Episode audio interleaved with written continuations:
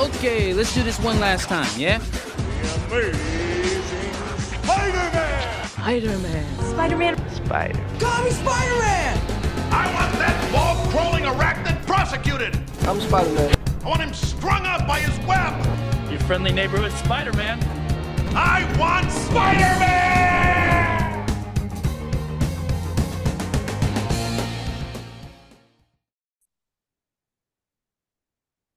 Hello, true believers. Welcome to the Spider Man Book Club. This podcast is all about digging into the library of everyone's favorite wall crawling menace and his spectacular corner of the Marvel Universe. Well, at least that's what we normally do. Uh, this, as if you've been following along, is, uh, well, it's actually going to be our last of the Stan Lee, the Just Imagine Stan Lee episodes, uh, which have been a blast to record, to revisit. And um, Joining me today is my good friend Josh LeGuern, who is here to discuss Just Imagine Stan Lee's JLA. How's it going, Josh? JJ, it is going very well, my friend. Um, just a beautiful Sunday here. Mhm. Uh, by time you are listening to this, you will know the outcome of the game between the San Francisco 49ers and the Dallas Cowboys later on this afternoon. So uh, I've got my fingers crossed for the Niners, hoping we can go to the NFC Championship and ultimately to the Super Bowl. But, you know, pins and needles, but uh, excited I get a little break from that to come and talk comic stuff with you today. Uh, I, I'm very excited uh, because, as with our, our Venom episode, it, it tends to be a, uh, like, you know, as opposed to other guests coming in and saying, hey, you know, has anyone called this? It's me going to you saying, we're doing this, and you saying, "Oh, all right. Yeah. uh, but I'm always happy that, well, I'm happy that you're, you seem willing to oblige. So I, I Oh, appreciate you, uh, you joining me. Sure. Yeah.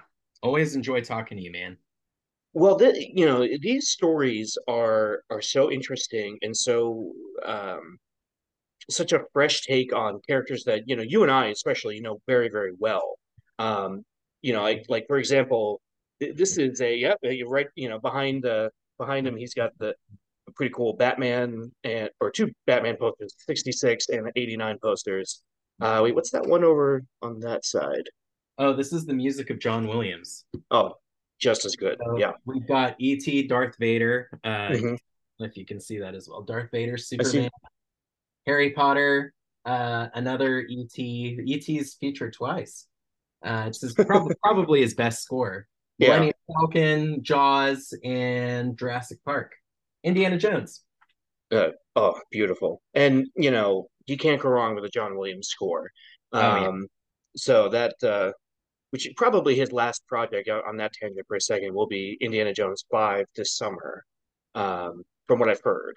Yes, and just I know this is a little bit of a tangent, but it's worth bringing up. Um, this last summer, I was privileged to be able to go to a John Williams concert. I got to see him conduct a concert live at the Hollywood Bowl, and it was a lot of fun. And he previewed uh, one of the tracks, one of his uh, new compositions for the uh, Indiana Jones and the Dial of Destiny, which the Uh-huh. title wasn't announced at, at that point but um, it's for Phoebe Waller-Bridge's character, and uh, it was pretty fantastic. So Mm.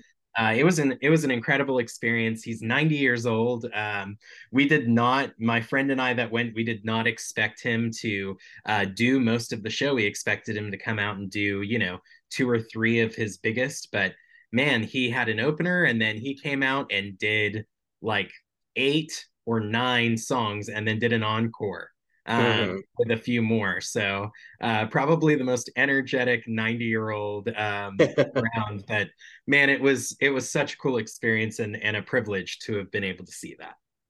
Um, it's uh, on, on the John Williams tangent for just another minute. Um, uh, showing my my daughter uh, the the first the first two Superman movies, Mhm. and uh, and I said and I, I was like, listen, listen, you can hear it, you can hear him go ba ba ba ba ba Superman, you Mhm. know, like just uh, yes, and and she, and she was just like, and, and she was you know kind of interested in it. Um, you know, I was like, well, let's we'll skip past all the Krypton stuff, which is a little boring to a three year old. Um, yeah, or let's face it, the 30 year old as well.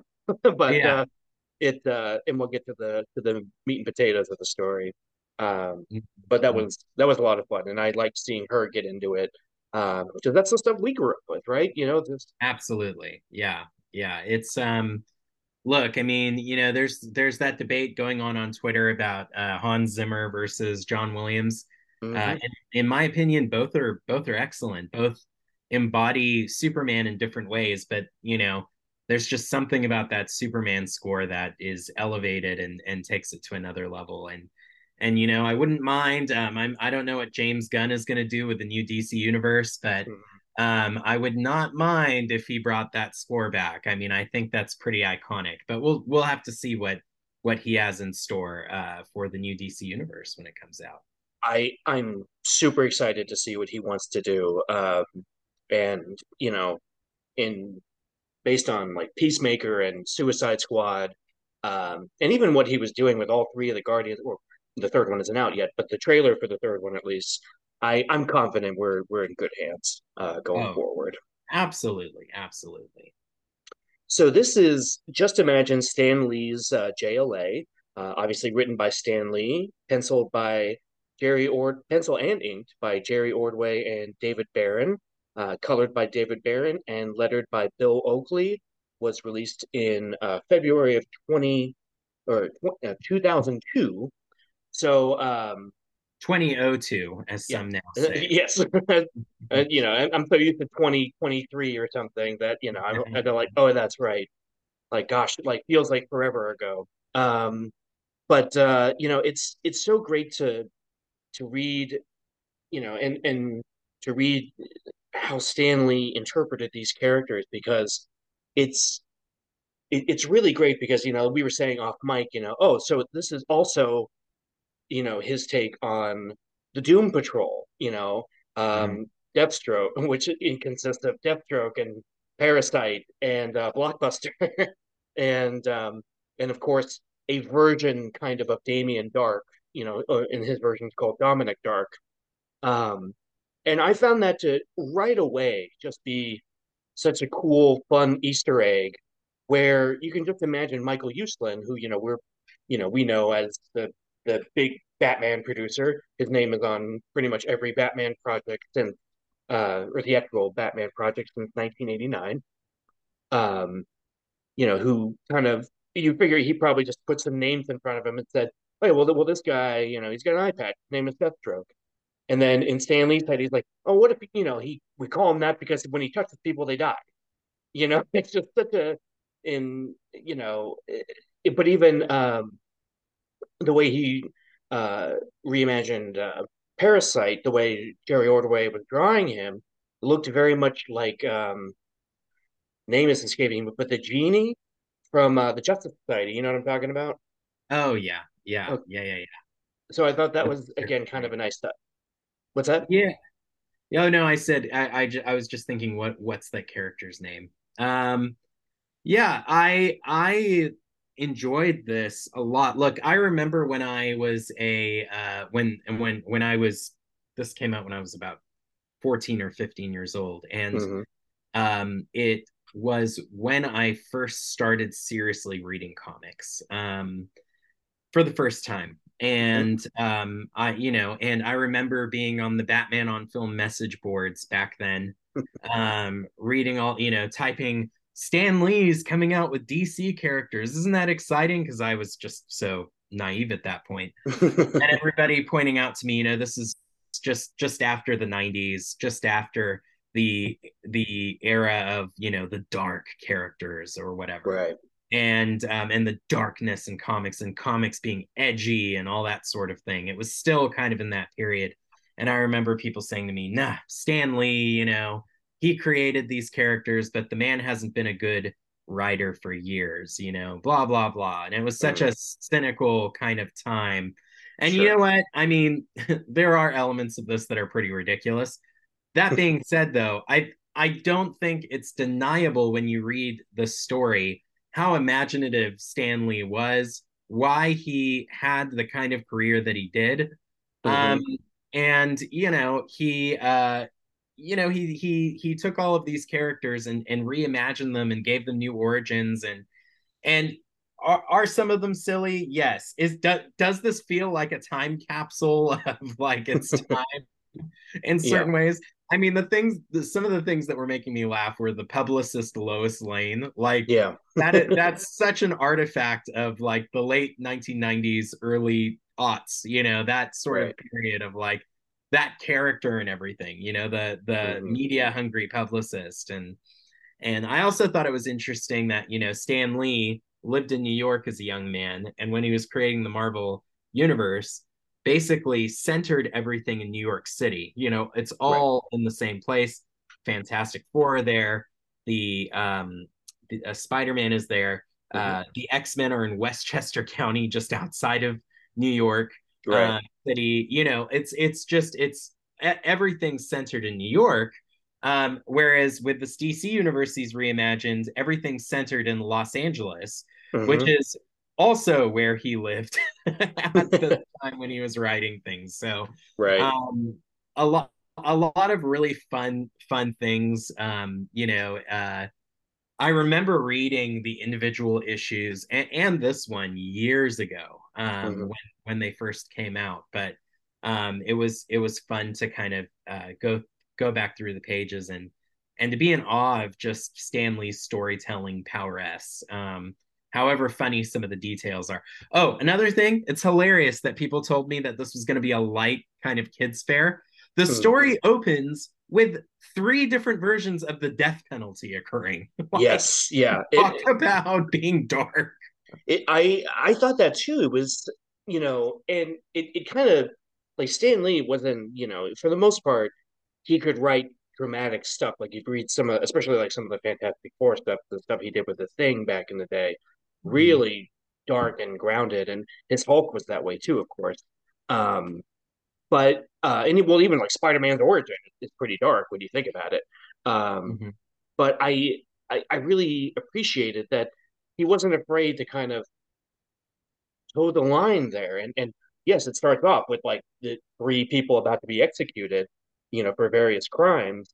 And but I also like that he he he does what Stan Lee always does he kind of is, is talking directly to the reader, like, hey, I, you know, they're about to be executed, but I'm not going to tell you what they did in case young readers are reading this, you know? Oh, yeah. and, and, and, you know, I've said this on other episodes that, you know, Stan Lee would probably say, well, that's just because I'm a lazy writer and that's how I do it. But I, you know, I, I would, I would argue, no, I think that that's kind of creative. You know, it, it allows for more real estate to go into the, the story itself rather than like, you know, what, what do we need to know about these guys? They're bad people and they've associated with a badder person and now they're going to fight the Justice League. Like, that's good enough. You know, like, that, mm-hmm. You know, with this one shot, that's all we really needed. And maybe if we were doing, or he was doing like a, a regular series, like if he was doing like a six issue Justice League series, he would have done more. Um, but that wasn't the assignment. That's what not what he wanted to do. And um, and that was fine with me. You know, sometimes it's um, I've said this on a couple episodes I've recorded that that are coming out soon, where it's like sometimes it's nice just to have the the one and done like quick. You know, we're not dealing with Peter Parker's you know tragedy all the time. You know, we're dealing we're just yeah. having a, a, fun adventure with these characters. That's totally cool with me. Oh, you know, absolutely. The fun oozes from every single page that you read. Yeah. Also, I love that. I love Stan's appreciation for alliteration when it comes to names. You know, yes, Zane Williams, Maria Mendoza. Um, I'm probably missing more. Uh, he picked Damian Darhk, which is a which is an existing DC character, but as you pointed out, he renamed him Dominic Darrk for some right. reason.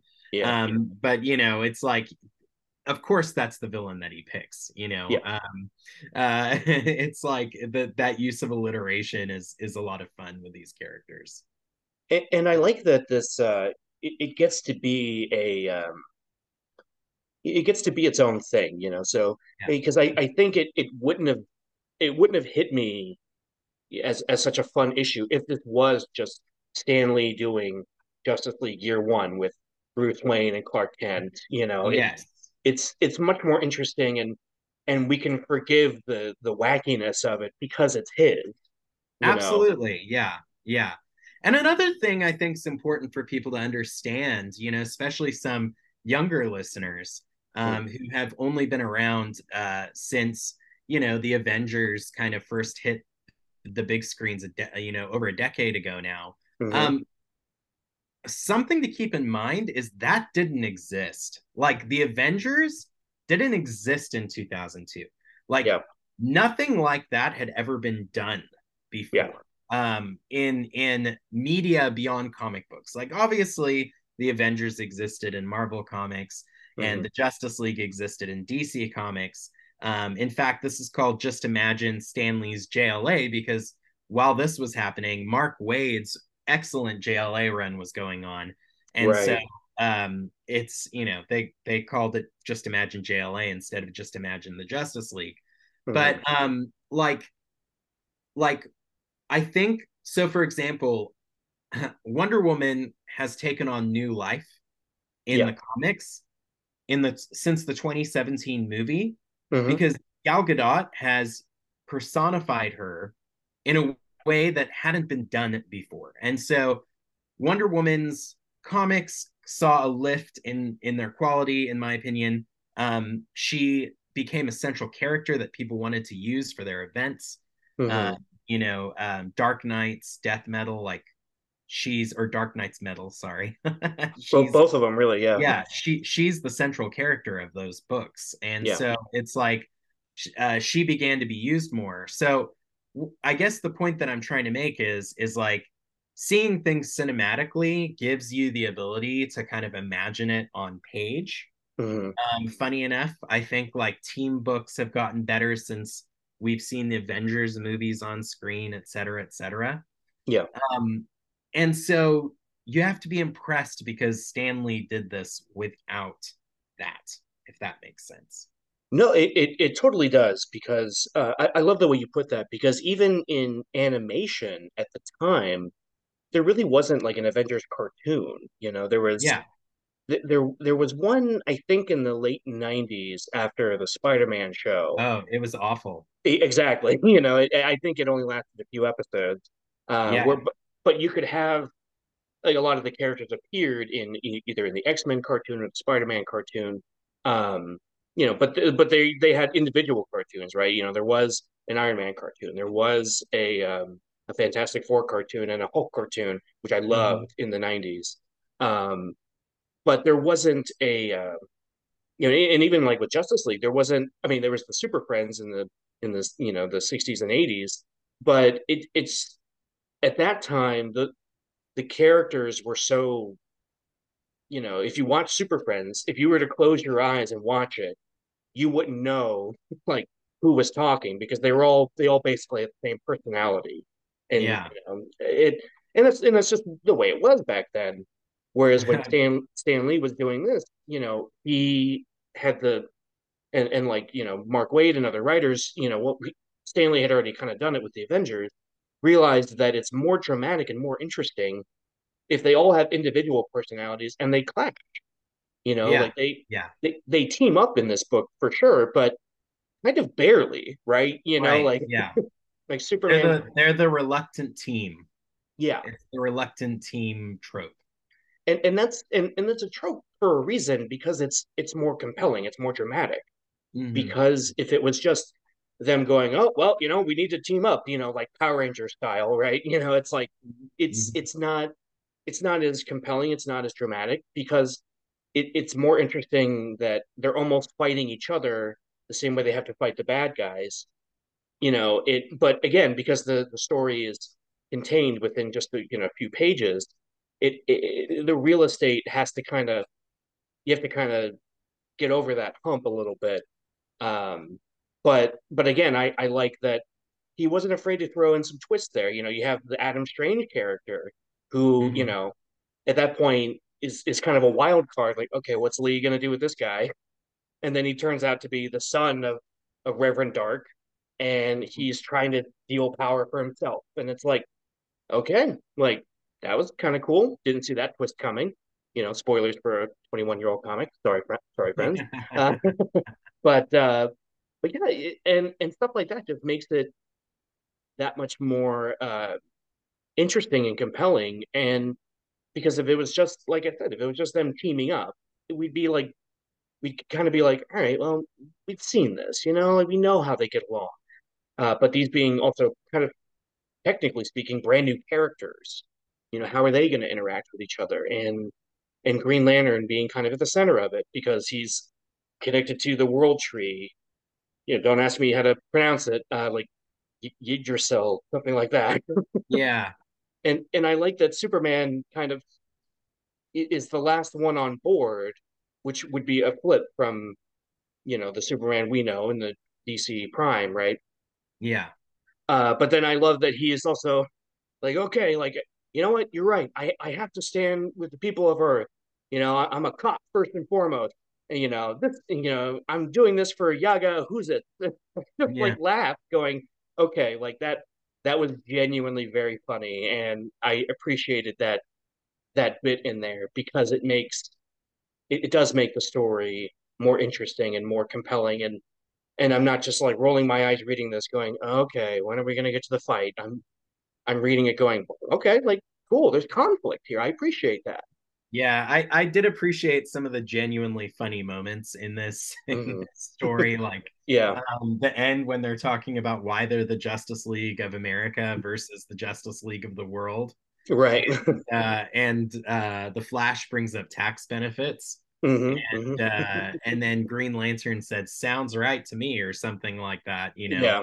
really, it just it was it was really funny. Um, and it was such a Stan Lee way of dealing with something that you know comic book fans have been talking about for for a while. Um, yeah, yeah, uh, yeah, really funny. Um, you know, one of the things that I think what you said about conflict being more interesting than people just coming together. I think that's kind of what, you know, when we look at the different incarnations of the Justice League and talking about other media, um, when we're looking at, you know, the Snyder cut versus the Whedon cut, mm-hmm. I think there wasn't in in the obviously. So just want to put it out there. The Snyder sure. cut is obviously miles better than the uh, hundred percent. Yes. yeah. So nobody's arguing with that, but I can see what Whedon was trying to do, however unsuccessful. And one of yep. the things that he tried to do was look, the Justice League and the Snyder Cut comes together too easily, right? Yeah. Um, there's not a lot of conflict in their coming together. There's reluctance and all that sort of thing. But once they're together, they're a team, right? And it's mm-hmm. like they're working together to do whatever. Um, the Whedon cut tries to have that scepter scene from the Avengers, right? You you recall uh, the Avengers all standing around and Iron Man and and Captain America having a fight about you know the scepter and like whatever else, and then Hulk ends right. up with it in his hand. Right, right. And it's great, you know great scene. yeah, it's a great scene, and and then it's revealed like it's Loki's plan all along to get them to squabble and fight and and all that sort of thing. Black yeah. Widow figures it out but like um the you know that that's kind of what Whedon was trying to create there and that's and the reason why he was trying to create that is because he's kind of cognizant of that trope from the comic books right? right, and that's and that's what it originated with Stan Lee in the Avengers and that's what Stan Lee's bringing now to his JLA um, in this reimagined universe. And so, right there, there, you know that that reluctant team, the conflict within a team, all that stuff is, uh, it you know, it helps move the story along. Um, and then, but you know, I obviously this team comes together pretty easily as well because you know, Flash finally just says at the end like, "Hey, I guess we're a team," you know. Yeah. well, well, Flash I, I liked the the character of, uh, of the Flash because you know I, have read uh, some more recent interviews with Michael Uslan where he talked about collaborating with Stan Lee doing these books you know 20 years ago uh-huh. and saying how like Stan Lee was really excited about it but Stan Lee was also you know aware of the fact that it you know stuff like this has been done so he said what can we do to show super speed differently so having like the, the rainbow streak behind her was a cool addition to it, you know. Yeah. Um, and even like the the Green Lantern power comes it's almost more of like a Swamp Thing origin, you know. It comes from yes. the Earth as opposed to coming from space.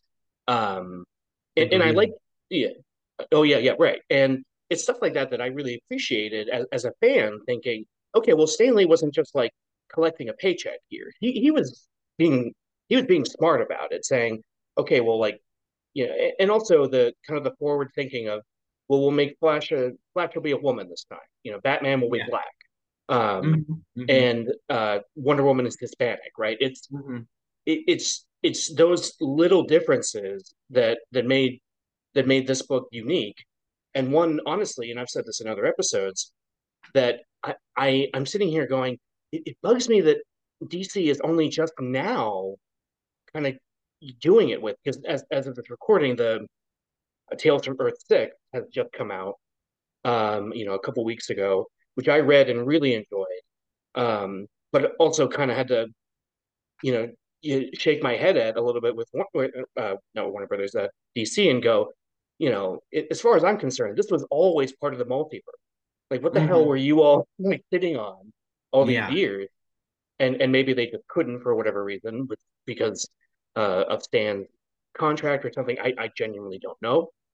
Mhm, But mhm. it's like I would love to see this Justice League team up with, you know, the the the Prime Justice League, right? You know, in Mhm. some sort of, you know, we just had um the Dark Crisis event, uh, which I haven't read yet. Uh, it's on my list, but um, it's but you know, and and and Stan Lee's Earth is is on like the list that the Flash makes, right? You know, Yeah. have you seen have you seen that? You know what I'm talking about? So here's the thing, Dark Crisis. I'm, I'm not.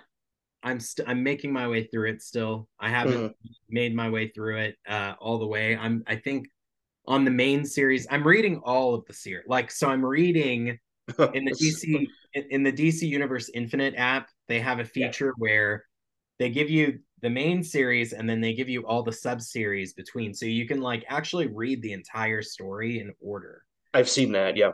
so I'm making my way through that, and I think it's the flat, it's the the Dark Crisis on Infinite Earths series, Mhm. um, the Flash, Teen Titans, and um, or Young Justice, one of the two. I don't It- remember which. it- I know it it's might- Young Justice. I yeah, think. For sure. Young Justice. There might be a Titans one or two in there. yeah, Um, yeah. So. I'm making my way through those, man. I'm making my way through them, but I I think I'm literally on on Dark Crisis. It hasn't even become Dark Crisis on Infinite's or Earth on Infinite's uh, ugh, on Infinite yet. So I think I'm on issue like three or something like that. So I haven't.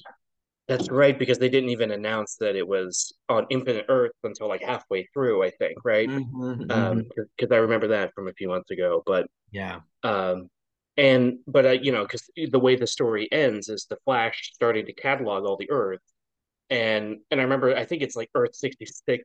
The way he describes it is like Batman and Robin fight extremely benign versions of of their rogue gallery. Um, yeah, and then Earth seven, eight, nine is the the Superman, the Christopher Reeve Superman and and Michael Keaton Batman Earth, um, Mhm. which that to me opens up a wormhole of okay, well, well, which one's Val Kilmer's Earth? You know, which one's George Clooney's Earth? You know, yeah, yeah. um, but then Earth Six is, um, and I think it's listed like the the Justice League comes together with completely different origins, um, and and I and that like made me smile seeing that going like oh yes like you know th- there it is you know this this like forgotten gem of of DC history is finally getting the recognition that it that I I think it deserves because you know the the the pitch to Stan Lee at the time was well let's just pretend you're creating these characters for Marvel in in the 60s what Yeah. let's just say someone came up to you and said hey you know what let's just say the guy's name is Batman. You know what's the, what's the story and then Stan Lee kind of worked from there. Mhm. um and it's like well they all come together and, and they're the JLA like what's that story? And and um and I like that Stan Lee just wasn't afraid to just literally make it his own to say okay well let's say they all get together because you know Dominic Darrk makes the Doom Patrol and they're you know going and they're gonna kill Adam Strange and Green Lantern being the de facto leader which is a, a new twist you know looks out you know reaches out through Earth through yeah, you know however gobbledygook Stan Lee wrote on there, you know, through the other superheroes and says, "I need your help here." And I Mhm. like that they all kind of did have different reactions where Superman's like not interested and and uh and Batman's like, well, I don't really have powers, but you know, I if people need me, I'll I'll help. And Flash is immediately like, yeah, okay, cool, sounds fun. Yeah. um, which was my little my my Oh, my the the thing that I was thinking when I read that was Stan Lee probably got the how many pages do I have to introduce this team? Two? All right. We'll do it like this. yeah, exactly. And and, and and he's the kind of guy that he and, and of course having great collaborators too, like Jerry Ordway doing Yeah. this. Um, and I love that all the you know that the artists that worked on these they have such a specific style that just looking at the image, I'm like, oh yeah, it's Mhm. Jerry Ordway. You know, like Yeah. it's it's um, you know, uh, and you know the the Wonder Woman one with Jim Lee. It's like it's immediate. Like oh, they're, they're, Jim Lee. You know, yeah. um, and I love that we can have that because, but at, at the time, and even probably now, if he was still with us, who's going to say no to Stan Lee if they're like, oh, hey, you know, do you want to work on a, a Flash book real quick?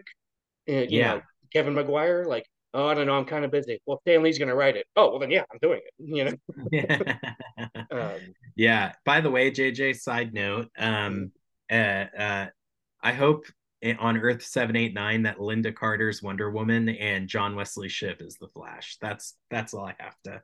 oh yeah, that that that has to be it. You know that. Have, you- have uh, you seen that Alex Ross image of those four together? It's Mhm. like mhm. such a cool, iconic image, and I'm like, that is Earth 789 to me. Is Yep. is they are the Justice League of that Earth.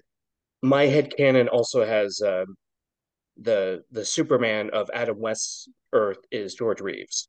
Um, oh yes, That's yes. that's how I've Mhm. always seen that because there was a uh, there's another Alex Ross image that has you know them in the Batmobile and Superman and George Reeves Superman kind of flying over them, waving at them, and I was like, in my head canon, that's it right there. yeah, Um, yeah. and and maybe you know on Dean Cain's Earth, that's where Val Kilmer is Batman. I don't know. So, yeah, no, that's that's great. Um, yeah, Dean Kane and Teri Hatcher, Superman and Lois. yeah. Um, it, it- and and that's a and I love that you know uh, of all the characters in this, you know, and I've said this before that Stan Lee, the one he knew the best was probably Superman because you Yeah, know Superman was so prolific, especially when he was um, when he was writing, and I and I know he knew a little bit about Batman because he was friends with Bob Kane, um, you know, and kind of you know boo Bob Kane, but uh, um, Bob Kane is the wannabe Stan Lee. Let's just get real, real quick. He's That- the it- that is hundred percent true. Uh, whereas Stan, whereas Stan Lee eventually kind of relented and admitted that he took a lot of credit for what Kirby and Ditko did. Um, whereas like Bob, Bob Kane kind of not even reluctantly was like, oh, I guess Bill Finger helped a little. I don't, you know, but you know, I, I did most of the work. That's and it's like, man, you're just a jerk. Um, but uh, but but you know, I I remember um, you know, when these were coming out, just feeling like there was just like a fun energy about it. Like, you know, they they're not tied to any continuity, which is I think for any comic book fan, that's sometimes it's such a relief to just pick up a book where you don't have to know the, you know, the first even just 10 issues that came before it, right? You know, Mhm, mhm. because I think even if you were to pick this book up without having read the other five leading into it, I think you'd still be able to follow it pretty well. Yeah. Um, and then, you know, maybe hopefully you'd be encouraged to go pick up the other books.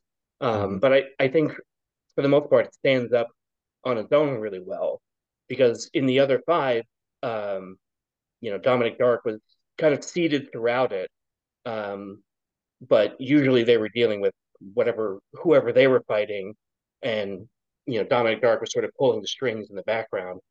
So it was, so it's cool to have that connective tissue throughout it. But finally getting to, that's why I was excited to finally get to this. Like, okay, so here we are, like, they're going to fight him. And then it's, you know, uh, a little, a little anticlimactic, I would say, but Yeah. I I imagine that there's you know because there's still like five or six other issues that are past this that I I and I still need to catch up on because I've read um Stan Lee's Robin, which was I, I remember liking back in the day, and uh, and you know he has there's Stan Lee's Sandman, there's Stan Lee's um, Shazam, which is wildly different from the story we're used to, um, and then and then uh, Stan Lee's Crisis, which is pretty cool. mhm, Um, mhm. but uh, but as far as this one goes, it's it's nice to like you were saying, like how many pages do I have? Like okay, like and he was I think he was good at filling up the book with what exact what it what it needed because a lot of Yes. A lot of writers like you know one of my favorites obviously Geoff Johns I think he he tends to you know if you read it like a six, six issue arc of one of his book he tends to have these big huge ideas and then by the end of it it's like oh shoot I need to finish it you know and then Yeah. and then the ending's a little rushed whereas in this case like stan lee was smart enough to say okay if I have you know 40 some pages you know he he could plot it really really well Yeah. Yeah, that's kind of, that's kind of how Three Jokers was. uh yeah yeah it was um I, That I, one could have that one that one could have used four or five issues. uh, I I totally agree with that and and I love Three Jokers don't get me wrong but it Mhm. uh it it you know Geoff Johns I think limits himself with the the stuff he can do and which is sort of annoying when you think about it like can't you just kind of write your own ticket at this point like yeah. one of DC's greatest writers for the past 20 years like come on man Yeah. um Totally. No, but Stan Stan is the master at this point. I mean, you can clearly see he's a man. He knows what he's doing. mhm. Um, you know, talking about the diversity thing, um, it's it's diversity in a very 1990s, uh, early 2000s way, but I was laughing at some of the like problematic stuff in it as well. Like Mhm. the way Mhm. that Stan writes black characters sometimes is a little bit cringe, you know. Yeah. Yep.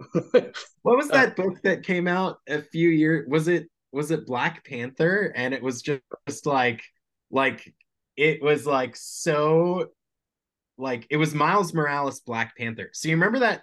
oh yeah. Remember that? Um, or maybe it wasn't Black. It was it was one of those Miles Morales books. Remember It- those books that they did where Miles Morales was like every character in the in Yeah. Marvel lore.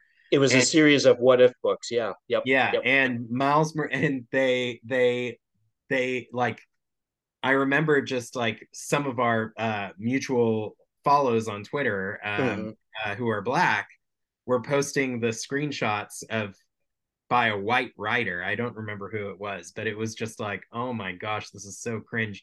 And there's Mhm, some of mhm. that here too. There's some Yeah. of that here too, like the way that to the you know Batman and um Parasite, who are the two black characters, are written sometimes as like yikes, you know.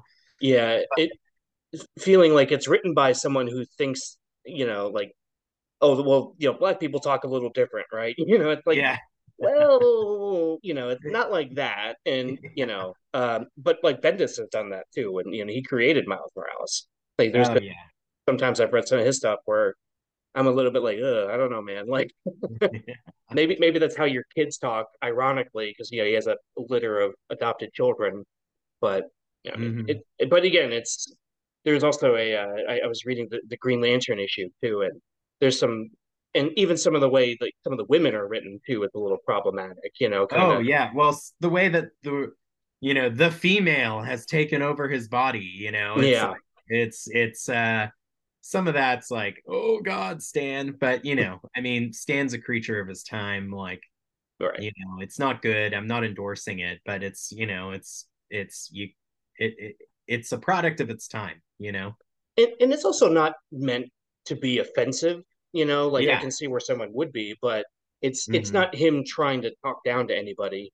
It's just like in his mind, he's like, well, this is this is the way they talk, right? Sure, why not? Um, as opposed to even if he had just maybe gone down the hall at DC Comics a little bit and found, you know, a, a black person and could have been like, hey, like, is this okay? Yeah, but but Yeah, yeah, who- totally. who knows? You know, who knows? um, Dwayne, Dwayne McDuffie was still alive during this time he could have Oh yeah, over. He. I think he was doing. He was probably doing Static at the time. Um, oh yeah i think so that was early 2000s. That was and that was Mm-hmm. a, that was an amazing show. Mhm, uh, mhm, And uh, and the comic as well, really really good. mhm. Um, but you know, even whatever. that's, that's, a, that's a whole other thing. Um, but you know, it it's such a interesting, uh, you know, and I kind of wish DC would would do this more. Is is just let creators just come in and and just you know tear up you know tear up the sandbox so to speak. Ooh, um, this is an interesting question, JJ. Here we go. Who would you like to see reimagine either the Marvel universe or okay, we can do this. Okay. What pro- prolific DC writer would you like to see reimagine the Marvel universe? And which prolific Marvel writer would you like to see reimagine the DC universe? Ooh. I, I'd probably give it to to Geoff Johns. Like if you were to mm-hmm. give Geoff Johns like the Avengers and, and like keep let's say like it's the movie cast, right, of the 1st mm-hmm. film. Mm-hmm. So those mm-hmm. six characters. So rewrite them. How would they be? And I think he could do it. Um, as far as Marvel goes, I um hmm. he's he's written for DC too, but I'd probably give it to Jason Aaron because I think Jason Aaron has written some really um incredible stuff. I mean, so much so that two of his ideas were used in Thor: Love and Thunder, right? You know, the Jane Foster Thor and uh, Gorr the God Butcher. Um, mm-hmm. So obviously, his work in just a, a, short amount of time has already influenced one of the the big Marvel movies. So I wouldn't. So I'd love to see his take on, and he's he's written some DC stuff. Um, but I I'd love to see if, if they were just like do what Stan Lee did, you know, do a new Justice League, you know, and again maybe with the movie cast, right? You know, so you have Cyborg and Batman and Wonder Woman, Superman. Uh, what what would you do with them? Um, and it's like I, I wish stuff like that would happen a little bit more often because as fun as it is having the you know the alternate Earth where it's like oh well this is the Dark Knights of Steel Earth you know this is the DCeased Earth right um you know this is the you know the, the movie Earth right? The seven eight nine Earth. Um I um I would love to see you know more innovation where it's like well let's do let's do just like a wildly radical take on Batman that's you know completely different than what we've seen before. Mm-hmm. and and the funny thing is that reading this um is that i'm sort of like when batman's talking I, i'm hearing phil lamarr as yeah. green lantern right you know yeah. like that's how he that's how he kind of looked even in the way i mean this was before actually no this was during it wasn't it uh justice league came out in 2001 yeah um, yeah so it had just premiered yeah, yeah. So, um, and that may or may not have been in uh, their minds when they were drawing it. Um, but because I think it was Joe Kubert that did the the Batman one, um, mm-hmm. and then mm-hmm. and this was Jerry Ordway, obviously. But you know, to me, I was like, well, he kind of looks like John Stewart, you know, so that's kind of mm-hmm. cool. And mm-hmm. Mm-hmm. um, and even um, and then you have uh, Superman, who just you know he doesn't look at all like Clark Kent. He looks kind of he looks like Flash Gordon. Yeah, he does. He does. There, there you go. I couldn't. I couldn't think of. Uh, couldn't think of the name. But yeah, yeah. yeah. Uh, mm-hmm. even the costume, uh, like a little bit, was was Flash Gordon. Mm-hmm. Um, mm-hmm. And, and stuff like that, where you just would imagine that you know, and there's kind of nobody else like Stan Lee anymore, right? yeah. Um. So I would, and again, this has kind of already happened in a sense with okay with this character, but I would like to see Grant Morrison reimagine the Marvel universe, either like Stan Lee did here or like he did with X Men. Because uh-huh. Grant Morrison did that iconic run of X Men yeah. Uh, in the 2000s. And while it wasn't what this was, it was a reimagining of that world. And right, right. I think that they would just do an incredible job with with um with the Marvel universe and reimagining it. And, you know, their Batman run is something that is like like that a little bit too, right? It mm-hmm. takes it took Grant Morrison was kind of the first writer to take on Batman and sort of inch him away from the Dark Knight, Frank Miller kind of mode of Batman and into the more like swashbuckling, zany kind of you know, like crazy world uh, that his run or their run, sorry, on Batman was. Yeah. And so, um, so yeah, so I, I'd, I'd like to see Grant take on the Marvel universe Mhm. uh, more widely. I think on the DC side, you know, obviously there aren't very many writers like Stan Lee. Mhm. Uh, Brian Michael Bendis is kind of taking on a lot of the DC characters. I Yeah. I think Brian since left DC, right? He's not exclusive to them anymore. I I'm not sure. Um, Yeah. Because it was it was this. I was thinking about that because I was rereading his uh, Man of Steel run uh, over the uh, last weekend, and and I was thinking a lot about that, where it was like, you know, it, it was this whole big deal about him coming in, and he did the the Batman book for like the Walmart books, the Batman Mhm. universe story, which is really good. Uh, Mhm. even even his Superman, I think for the most part was pretty good. It just it kind of petered out towards the end there. Mhm. Um, like something like you know Superman's identity coming out that should have been like the biggest thing that happened that year, and it kind of wasn't, which was strange. Um, and I enjoyed most of, pretty most of his run. Um, but yeah, you know, it, it it's sort of you know, so, so I don't know like where where Bendis kind of stands these days. His Uh, his Young Justice was pretty good, and I Oh, yeah, appreciate yeah. that he, and I appreciate that he got rid of Tim Drake's Red Robin identity. Like, yeah, yeah. Tim went back to Robin, which is Mhm. like we can have more than one Robin. Like, Yeah. it's fine. There's more than one Robin anyway.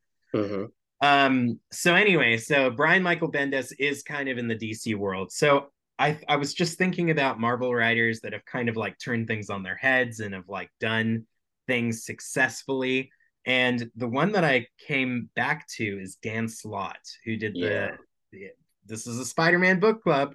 Yep. He did the Spider-Man um uh run and did the Superior Spider-Man run with uh, Otto Octavius becoming um becoming Spider-Man, which was interesting. So I would I would like to see Dan Slott come in and you know maybe not do what standard per se, but maybe do more what Grant did with with X-Men and what you know he did what Dan Slott himself did with Spider-Man Mhm. and creating a DC universe that kind of shakes up the status quo of these characters a little bit and like Yeah. you know does something a little bit different. Well, his, you know, he when he left Spider-Man, oh, he's he's back on it now, but you know, he did Iron Man for a while, and he and then he did Fantastic Four, and and I realized reading these books, I was like, if anybody's close to Stan Lee, I think it's Dan Slott in the sense that he prioritizes um, story and character over kind of everything else. And what what I mean by that is, you, you know, when you have like, oh, is he switches, you know, Ock and Spider-Man switch brains, right? You Mhm. know, so it and and it's like, how does he do that? Well, you know, gobbledygook science, bloop bloop bloop. You know, it doesn't it doesn't matter. It just happens, you know. and, and that's yeah. and that's very much how Stan Lee was, you know. And you can tell that reading these books and even reading his original books. It's like, uh, you know, what what sounds good? Like I don't know, like a gamma bomb goes off and it turns Bruce Banner into a monster. Sure, why not? Um, and I think it's just funny nowadays that the on the movie side of things, they're trying to, you know, Yeah. find some sort of reality and logic in it. Whereas like Stan Lee in the '60s, you know, he he just didn't didn't give a crap, right? You know, it's like, Yeah. oh, this a spider gets caught in some radiation and then it bites Peter and he becomes Spider-Man. You know, it's like, sure, why not? That's all you need. Um, and, and and and and I think to both of their points, there, there's truth to that. You know, we don't if we're sitting there going, well, I don't know, is, is that how that works? Though? Is that how a gamma bomb works? Like then Mhm. we then we're we as the fans are doing too much work. It's like let's just read the story and enjoy it. You know? yeah, absolutely. Absolutely. And I, you know, just kind of like with DC at a wider level in the future, I kind of hope that's how James Gunn approaches the films. Um, and it sounds like he that may be how he's going to be approaching the films moving forward. Mhm. He doesn't want to do another origin of Superman. He kind of wants to start him in his like already into his career. Yeah. So Yeah. hopefully James can take some inspiration. Um, sorry, it might have been lost for a second. Oh, just yeah, just for a second. Yeah, can you hear me now? Yep. Um, hopefully, you know, James takes a little bit of inspiration from Stan Lee from this, you know, uh, from this and his Marvel universe, and and really just dives into these characters and and uh, you know lets us shut our brains off for two hours and and watch a fun comic book movie. You know. And and the other thing that I think Marvel or that DC the, the strength of DC I think is in the legacy characters. Like I've been thinking a lot uh, a lot about this where you know he's already said like his his, his excuse me his Superman movie is going to be a young Superman. So he's a cub reporter, you know, Yeah. like kind of like how Matt Reeves did the Batman, right? Like he's just a couple years in, uh, which is all well and good and fine. Um, but you know, sometimes I think like, well, I, why don't we start, you know, kind of in the middle somewhere? Like, let's just let's start with, you know, like personally, if I was doing it, I'd say let's do uh, Batman and Robin, but it's it's Dick Grayson's last adventure. So in this Mhm. movie he's Robin, but then the next movie he's Nightwing. Yeah. You know, because partially because I've been just devouring Tom Tom Taylor's Nightwing, and it's just some of the most incredible books I've ever read. Mhm. Um, but at the same time, thinking, yeah, but you know, like we've seen Wonder Woman's origin now, we've seen Batman's origin, we've seen Superman's origin. Like, let you know, why not start the movie with you know Superman and Lois having a child? You know, I, I know the TV show's doing that, obviously, um, Mhm. but uh, it'd be interesting to play around with the timeline a little bit. You know, not be afraid to say, well, you know, and and Wonder Woman is training Yara Flor or something like that, um, Mhm. or you know, whatever. Like the joke I made was like, yeah, maybe they should just because Matt Reeves is doing his thing, they should just um, they should just like Hamlet or Lion King Batman and just have him die in the first act, and then Dick Grayson becomes Nightwing for the rest of the movie or something, you know. Yeah. Um, so that way there's no there's no conflict. um, but I, you know, I mean, I I, I trust the direction that they're going to go in. We're supposed to get, you know, at least as of this recording, some sort of announcement before the end of uh, end of January. So I'm looking forward to it no matter what. Um, but in my head, I'm like, yeah, you know, we we when we you know we were doing Marvel, by necessity, they had to all be origin stories, with the exception of like Spider-Man and Hulk, right? Mhm. um, because every, at that point everybody knew Spider-Man's origin, and if if you didn't know Hulk's origin, um, well, you know you shouldn't have slept on the Incredible Hulk. That's all I'm going to say. That movie's great. Yeah. Uh, yeah. they explain it. They explain it pretty well in the opening credits. I, I I thought they did, yeah, and it was a uh, you know a, a fun homage to the the '70s show. Um, but Did you like in She-Hulk the line "I'm a completely different person since I last faced Blon Blonsky"? Yeah. yeah, I thought that was clever. I I was uh, reading an interview with the uh, the showrunner. I, I forget her name at this time, but she was saying how they they originally thought that at the, at the end of the, the She-Hulk finale that ends up being wacko crazy that Edward Norton was going to show up at one point. I think that was an idea they talked around. I don't think it was ever pitched to him, but Mm. it was the very least an idea they had. And in my head, I'm like, that would have been amazing, you know. And that show Mhm. was you know, and and anyone out there, you know, and I'm I'm going to take the the Dan Slott defense on this one. Anyone out there that that was mad that She-Hulk, you know, was not faithful to the comic books, I I I thought that at first in the first episode, and I was quickly schooled by friends of mine by Oh uh, yeah. by Zach Hassan. I reached out to him and said, "What did you think of that? I, I don't know how I feel about it." And he was like, "Honestly, it was just like the comic books, so I'm cool with it." And Yeah. I kind of shut shut up immediately and said, "Okay, like, I'm, I'm that's fine with me." Like Yeah. I the because the you know on this tangent for another moment, um, the story I thought they were going to do or should have done would have been the Hulk story that we didn't really get in the movie, or we kind of got in the movies, but that that she struggled with the two identities, right? And Mhm. um, and obviously there's a little bit of that towards the end, but then I I had you know kind of kicked myself when I re- would rewatch the show and go, oh wait, that but that's not that's not what that story is. You know, this this is Mhm. a much more interesting story doing the fourth wall breaking and she's comfortable as She-Hulk and as as Jennifer. So that's because if I wanted to watch a, a, a Hulk origin or or whatever, like I said, we've gotten that. So that was me just being like, okay, I'm I'm being too hard on the material when the material is is fine on its own, if that makes any sort of sense. Mm-hmm. Mm-hmm. Mm-hmm. Um, Yeah, But- it's it's go uh no, I I really enjoyed She-Hulk. Um I Yeah. thought it was a really really great um really great and I think it it honored Stan Lee. yeah, yep, uh it, it very well in in its sort of tongue-in-cheek kind of humor. So yeah. Know, well, like we were saying with with this story, where and he does it in all the in all the Just Imagine books, and and even when he was writing back in the '60s and '70s, you know, when he gets, you know, when he's writing, he he'll he'll say like, you know, you know, Spider-Man swinging through the city. Well, we don't need to see all that. You guys get it. He's he was here and now he's there. You know, Yeah. like he, he would talk directly to the reader that way, and um, and I and it, was, it was just so funny, you know, and and kind of in, in a weird way, like a, a relief almost, because you feel like a lot of writers, you know, probably through screen screenwriting classes or whatever, say, okay, but we have to show how he gets from A to B, right? Where Stan Lee would just literally say, it doesn't matter, it's fine, you get it, you know, like we've got Mhm. 22 pages to fill. You know, Spider-Man was um, in Midtown and now he's downtown. It's fine, and you know, and I think a lot of writers, and, and you know, Dan, like I said, Dan Slott's very much that way.